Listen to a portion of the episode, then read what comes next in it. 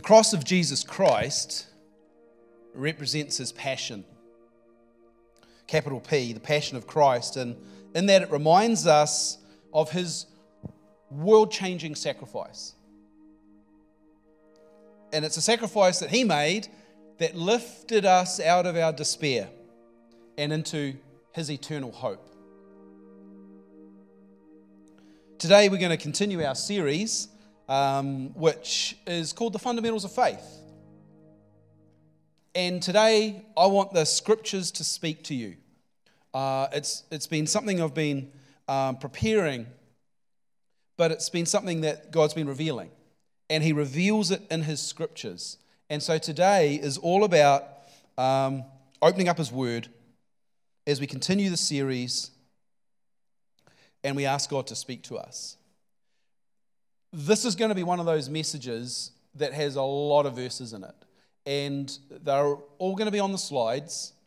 Uh, some people like to take photos of the slides, which is cool. Uh, what we also do is I make these slides available in our app, in our church app, when we put our podcast. So you can listen to this message again uh, by downloading the Zion app on your phone, but in it, you'll also find the slides. So I'm just letting you know that in case you're someone that likes to go back to a message or back to the Word of God. Uh, often, if I've been in a conference or um, heard a message that's hit me, um, I'll listen to it again and make sure that I'm using the scriptures to speak to me. Today's message I've called the cross of Christ. And coming back to the fundamentals of our faith, it's really important that we look at the cross because this cross reminds us of something. And the way that I'm going to word it today is this cross reminds us that Jesus Christ was killed by mankind.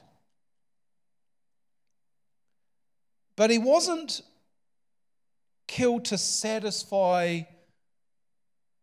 the wrath of mankind, and as much as you might read that in the narrative.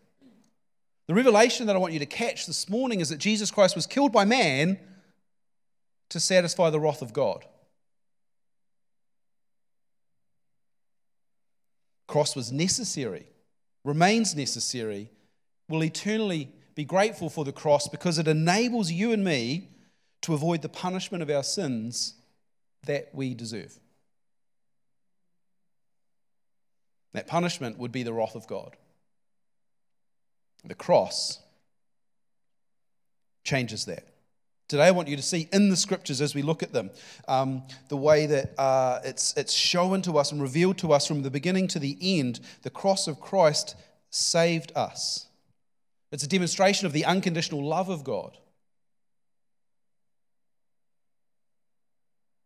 But I want you to see also that you're only saved by the grace and the mercy of God, not by what you do. And finally, what I want you to see today, I hope that you see it today, or as you listen to it later on, I want you to recognize that your response to the cross is vital. Because the message doesn't change, but the message doesn't change your eternity. Your response to it does. The choice remains with you. And so I, want you just to say this with me, if you will, because this is my theme for today. It would do me good, so say this it would do me good to embrace the cross of Christ.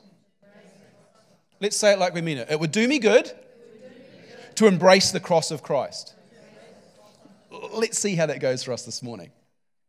Because I got you to agree for it before you know what you're doing. The cross, as you see on the screen, is a symbol. It's a symbol that's been around for now over 2,000 years. It's a symbol of Jesus. It's a symbol of Christianity. You could go anywhere on the globe, I bet you, and hold up a picture of the cross as you see it, and there would be a very, very, very, very high chance they would associate that cross with Jesus Christ or with Christianity. For over 2,000 years, this cross has represented the passion of Christ. The passion meaning his suffering and his sacrifice and his death. Early church fathers in the beginning of um, the, what we call the AD, so after Christ, there was a guy called Tertullian. And he's recognized as a theologian, an early church father. He was a lawyer, in fact, from North Africa. And he wrote these words in 200 AD. At every forward step and moment, at every going in and out, when we put in our clothes and our shoes, when we bathe, when we sit at table, when we light lamps, on couch, on seat, in all the ordinary actions of daily life, we trace upon the forehead the sign of the cross. The cross needs to infiltrate every area of our lives. If you study history, you'll come across in the early church an emperor by the name of Constantine. Now, many would recognize that Constantine did a lot of harm to what we know as the pure faith of Jesus Christ and his message. It depends on your viewpoint, I guess. But as an emperor, he led his men into battle. That's how he became emperor. And he was outside his tent the night before, or before he entered the season of battle, and he looked up into the dark night sky and he saw what he calls a cross of light. What would we call that? What would we call it? The Southern Cross. Have you ever seen the Southern Cross in the sky? You can stand in the Northern Hemisphere, as I have done and seen the Southern Cross. You can stand in New Zealand. We claim that as part of our, our, our um, heritage in New Zealand because we've put it on our flag, the current flag. Constantine looked into the dark night sky and saw a cross of light. So committed to that revelation was he that he emblazoned it on the uniforms of his entire army. Cross of light. And he said these words to them in hoc signa vince, which means conquer by this sign. I like that when I think about my faith. Conquer by this sign. The Apostle Paul wrote several letters to the church in Corinth specifically. In 1 Corinthians, we're going to read uh, some of his words. And in fact, I discovered this week, a little point of interest for some of you, 1 Corinthians is his second letter to the church in Corinth. 1 Corinthians chapter 2, he says this in the first five verses And I, brethren, when I came to you, did not come with excellence of speech or of wisdom, declaring to you the testimonies of God. For I determined not to know anything among you except Jesus Christ and Him crucified so important to Paul was the cross of Christ and its power that he said these words I determined not to know anything among you except Jesus Christ and his cross crucified. So perhaps entertain me, if you will, and say this again. It would do me good to embrace the cross of Christ. The cross of Christ comes and it brings us the fullness of God's love. Paul goes on to write many epistles and letters to the church, which we use today, and they show us how powerful the cross of Christ is.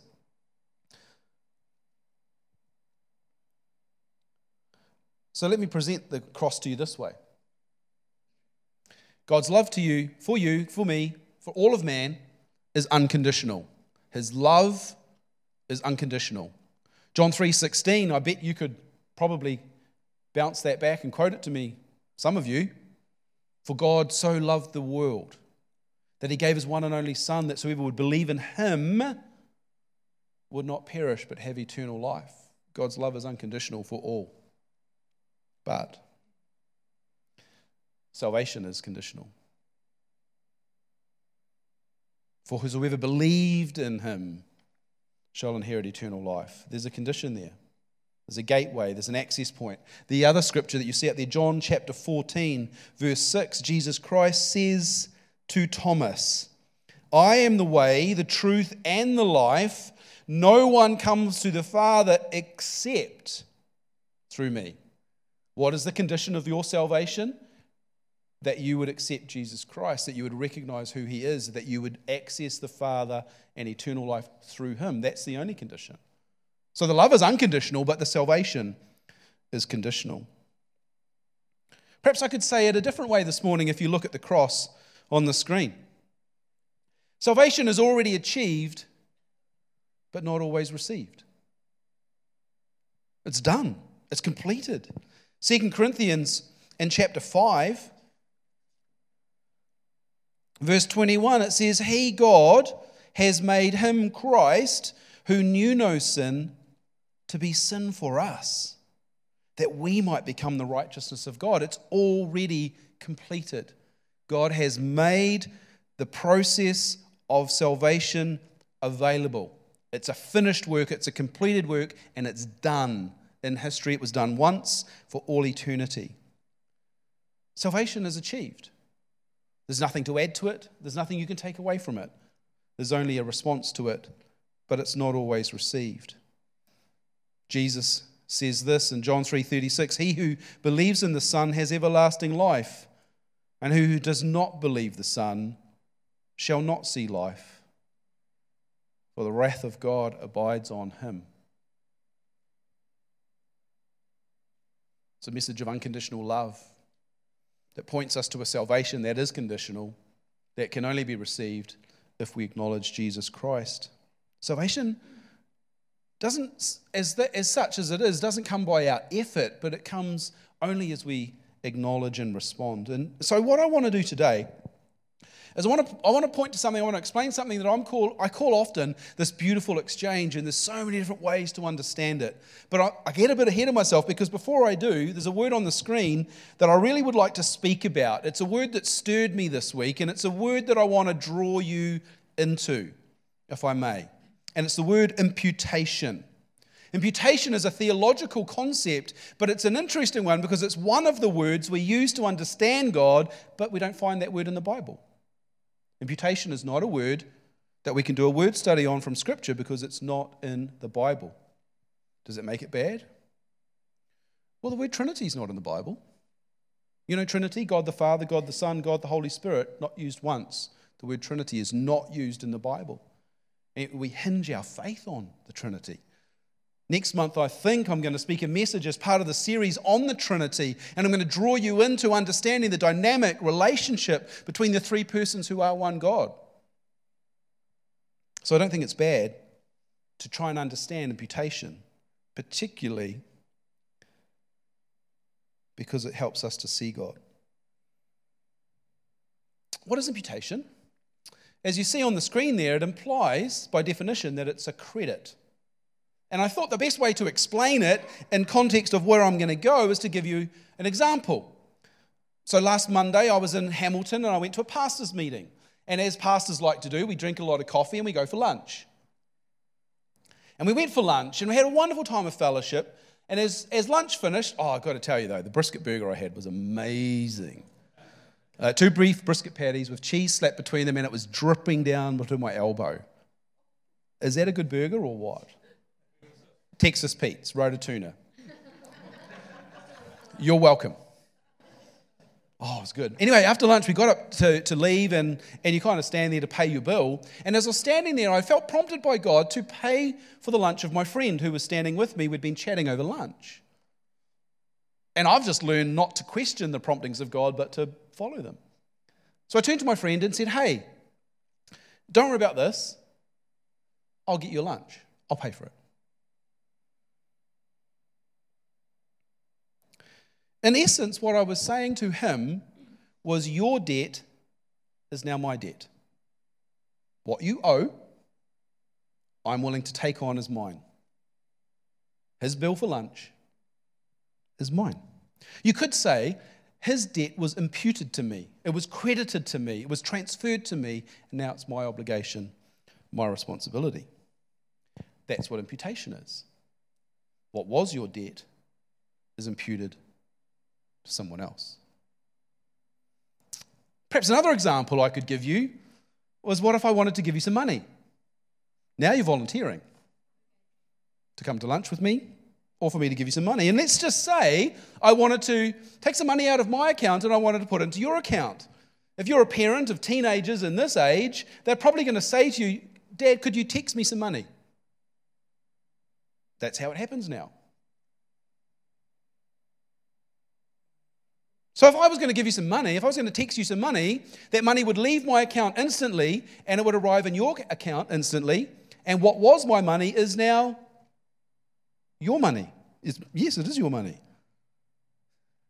It's imputed, it's an imputation, it's a credit. It's no longer mine, it's yours because I transferred it to your account. As I was wrestling with this example, I made an interesting observation.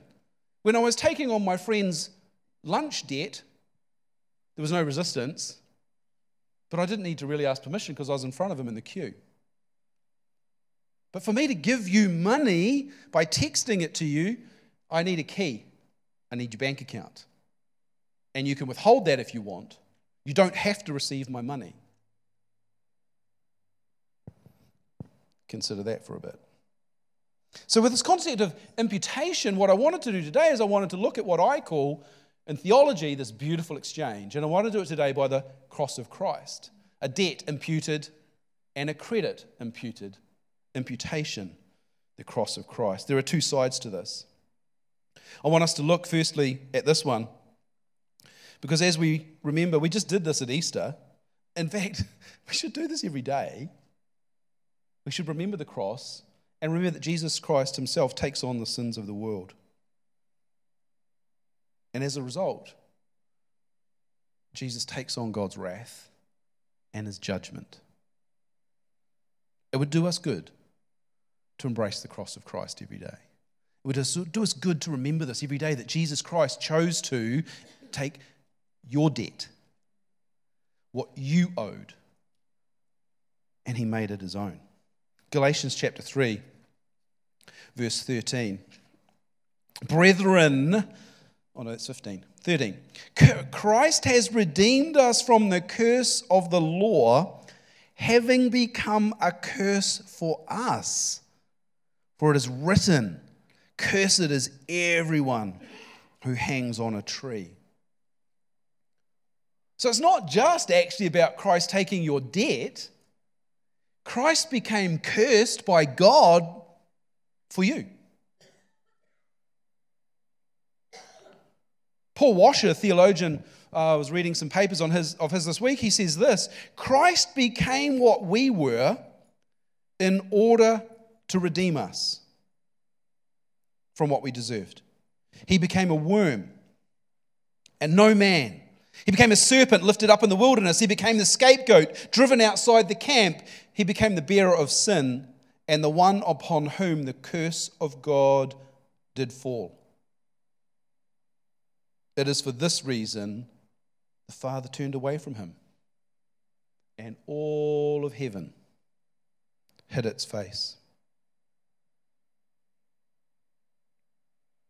Got to understand the beautiful exchange when Christ takes upon the sins of the world, he takes on the curse of the world and therefore the wrath of God, the judgment of God.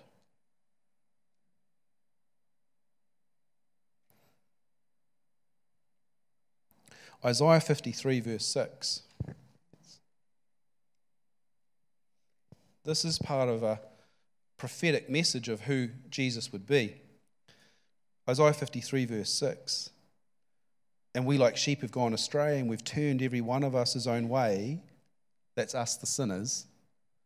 And the Lord God has laid on him, meaning Jesus, the iniquity of us all.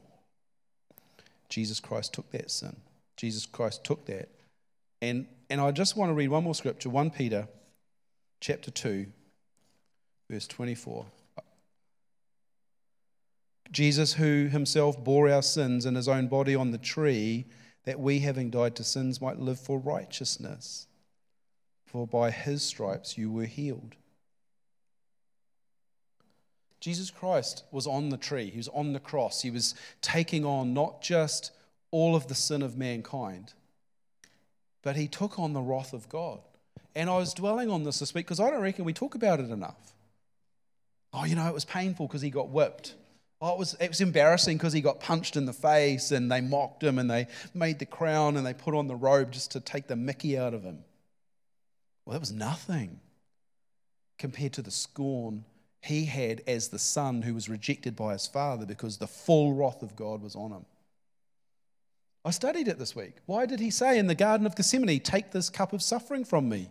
Not because he knew it was going to be uncomfortable to have nails driven through his limbs. He knew the scriptures.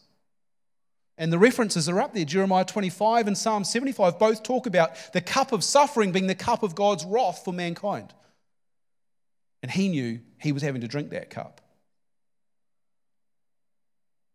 It wasn't unpleasant vinegar he was drinking, it was the wrath of God, the judgment of all mankind, his to take.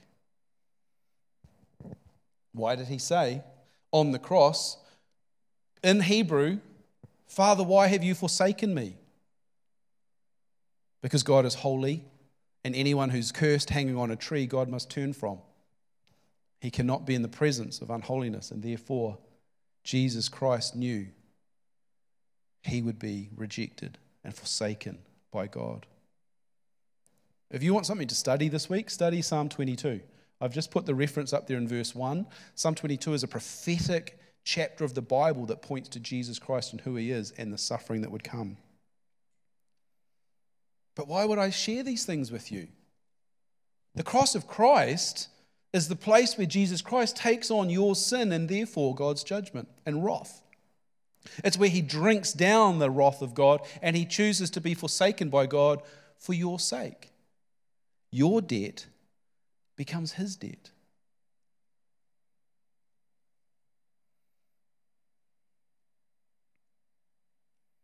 What does it mean for us? God has imputed our sin, our debt, onto Jesus. What you deserved, what I deserved, we don't get because Jesus took it.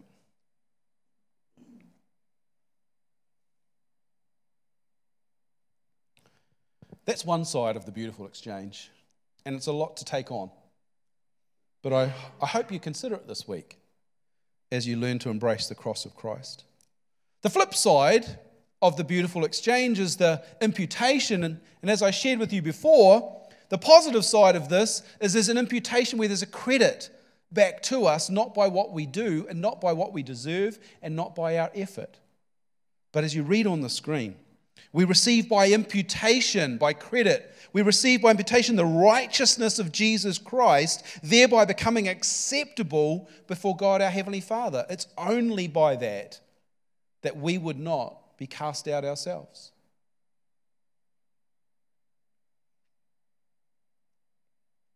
This is good news. Righteousness is yours. Righteousness, the way, the, the way that I learned to understand righteousness is right standing before God. Sounds the same. Righteousness is right standing before God. We only get that because Jesus transfers it to us. The book of Romans is a wonderful um, book to, to read through to understand. It's often reflected on by scholars as the message of the gospel of Jesus. It unpacks the full gospel of Jesus in one letter. It's, it's not concise, it's 16 chapters, but it's called the, the gospel chap, the gospel book. And in it, uh, there's one verse, just one, that we'll look at for this. Just one. Romans chapter 5, chapter 3, sorry, verse 24. Sorry, context wise, verse 23 says, We've all sinned and we've all fallen short of the glory of God. But he's talking about, Paul's talking about us, it says this, being justified freely by his grace. Oh, hang on. I'm ahead of myself.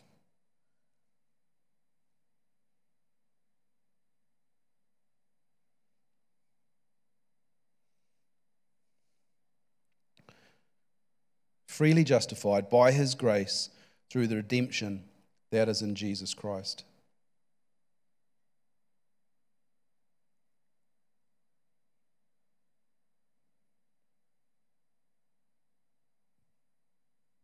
There it is there. Romans chapter 3, verse 24 says we're justified freely. What does it mean to be justified freely? The way that I learn to remember what justified means is to be just as if I never did. Justified means to be just as if I never did the sin. Justified means just as I never was a runaway. Justified means just as if I never did those bad things. I'm justified. The concept of justification means that we've been made righteous because God says, Well, uh, you never did it. Because when he looks at us, he sees Jesus. Why? Because the imputation is that we receive the righteousness of Jesus. It means we're clean, it means we're perfect, it means we're holy before a holy God. And it's free. There's no cost to you except to say yes. Justified freely by His grace. Whose grace is it? God's grace. Why has He got grace toward us? Because He has mercy toward us. Why does He have mercy towards us? Because He loves us. God loves us so much that He's choosing to avert, to turn away His anger and His wrath and the necessary judgment for our sins. He says, I'm turning it away because I love you, I have mercy towards you, and I'm extending my grace to you. How does that happen? Through the redemption that comes to us. What is redeeming? This is an interesting word because you can redeem coupons at the supermarket. Remember the old days we used to do that? Redemption is a concept that says I'm buying back something. It was used in these days in regards to slavery. So the redemption means that you've been redeemed, you've been bought back, you've been purchased out of slavery.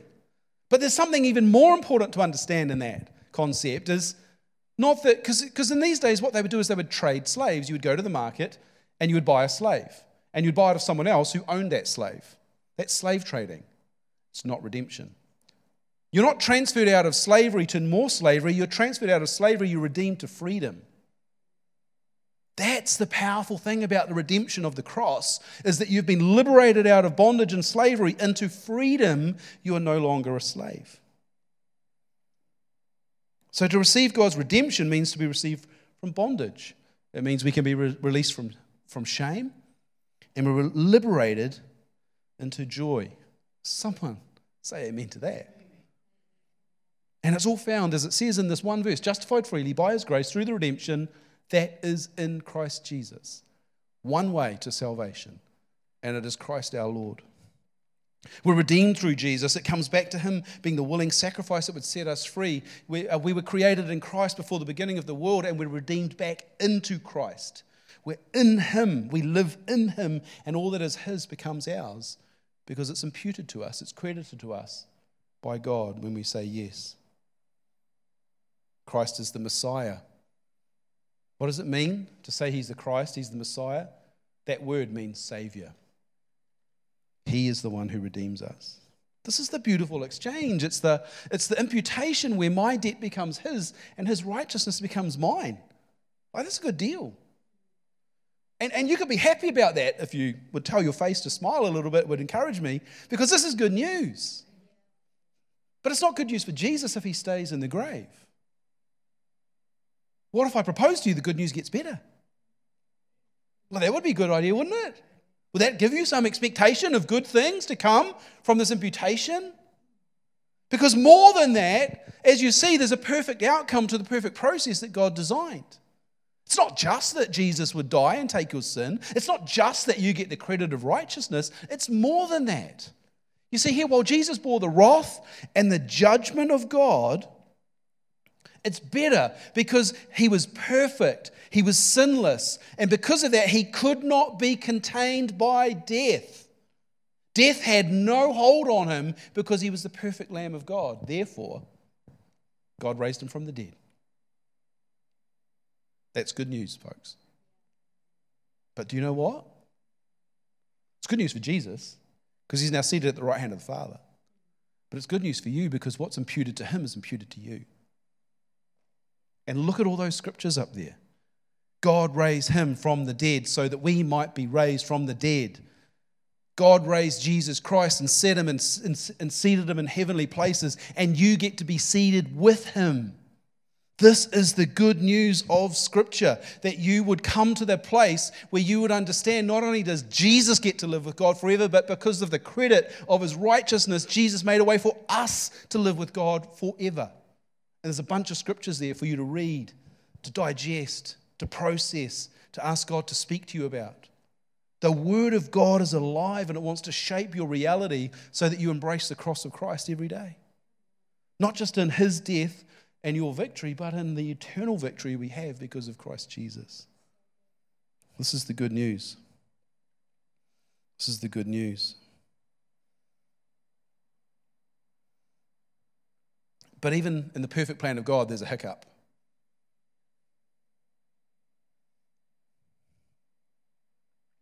The cross of Christ is perfect, but we are not. We are weak. Salvation is already achieved, but it's not always received. We must respond to the invitation. And so we see this perfect outcome, but we have to understand what is our response to that? Because salvation is achieved, but it might not be received. And so I want to close this by saying to you who are here with me, you who are listening online, to anyone that might listen to this message, that your perfect outcome can only be achieved by you responding and saying yes. To embrace the cross. This is a fundamental aspect of this book, is that we would come to a personal relationship with God. What does that look like? Three things. One, accept and confess that Jesus Christ is Lord. Romans chapter 10 and verse 9 says that you must believe that he is the Son of God and you can confess that God raised him from the dead, then you shall be saved. That's salvation. So, anywhere, anyone listening to this, that they would know that Jesus is the only way to get access to this, and by acknowledging that he is the Son of God, confessing that God raised him from the dead, we can be confident that we have been saved. That's the first step, but it's not the last. Because, as I often say, tongue in cheek, all that does is get you a bus ticket to heaven. That's not the best part, that's just the beginning. The second thing that we can do is surrender to his lordship daily in all matters. And I added that on purpose. What's the reference up there? Matthew chapter 16. Matthew chapter 16, Jesus is speaking to his friends. He says, If anyone desires to come after me, let him deny himself and take up his cross and follow me. And I've made it real simple for you. I'll put it on the screen so you can see it. Follow me means live like me. Become like me. To become a disciple of Jesus Christ means to walk in his footsteps behind him. So he leads you, and you step literally into the imprint he made in the sand so that the sand off him becomes your sand. You become like him. And that only happens when you say, Jesus, would you show yourself to me in this situation today? Where are you in my life right now? How can I follow you today? Not just once, every day. If any man desires to come after me, let him deny himself and pick up his cross. Some translations use the word daily. Then we become like him. That we might live like him. Well, what does living like him mean? Because this is the third and final part of your response. I'm encouraging you to live in the power and the victory and the authority that cross of Christ has gifted you by credit, by imputation. You don't have to work for it. You don't have to earn stripes. There's no qualification for except your sanctification. Day one, the moment Jesus is your Lord, you have access to the keys of the kingdom, and all authority that was given to him is given to you. You just need to learn how to use it. And the church, for too long, has been impotent of the power of Jesus Christ. And I don't say that in criticism, I say it to build hope and expectation that there's more for us. Greater than he did, should we experience. That's the power. What's the victory? The victory is overcoming darkness that seeks to destroy what we're trying to. There's this wrestling match going on out there between kingdom of darkness and the kingdom of light. And our job is to go out there and push back the darkness. That's called victory. How do you do that? By exercising the authority He gave you, speaking out what God's already said. This would be a good start because that's what God already said. Let's learn to live in the power, and the victory, and the authority. For that is what the Christ, cross of Christ purchased for us. And that, and my friends, is what God has imputed to us that we would learn to embrace the cross of Christ in all aspects of our life, each day and every day. So, as I close now, um, we're about to sing. And as I said to you this morning, Songs are a way we can confess words of faith together. So, why don't you stand and let's sing? I'm praying that the word of God would strike your hearts, not my words, his words. I'm praying that the message of God would strike your heart, that the confession of your mouth would be Jesus Christ as my Lord.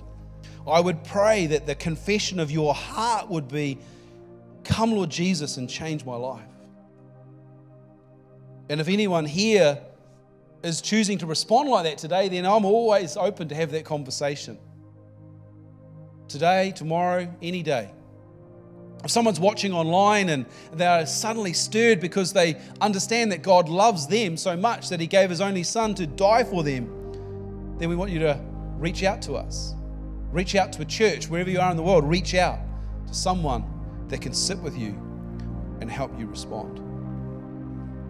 So we pray, come, Lord Jesus.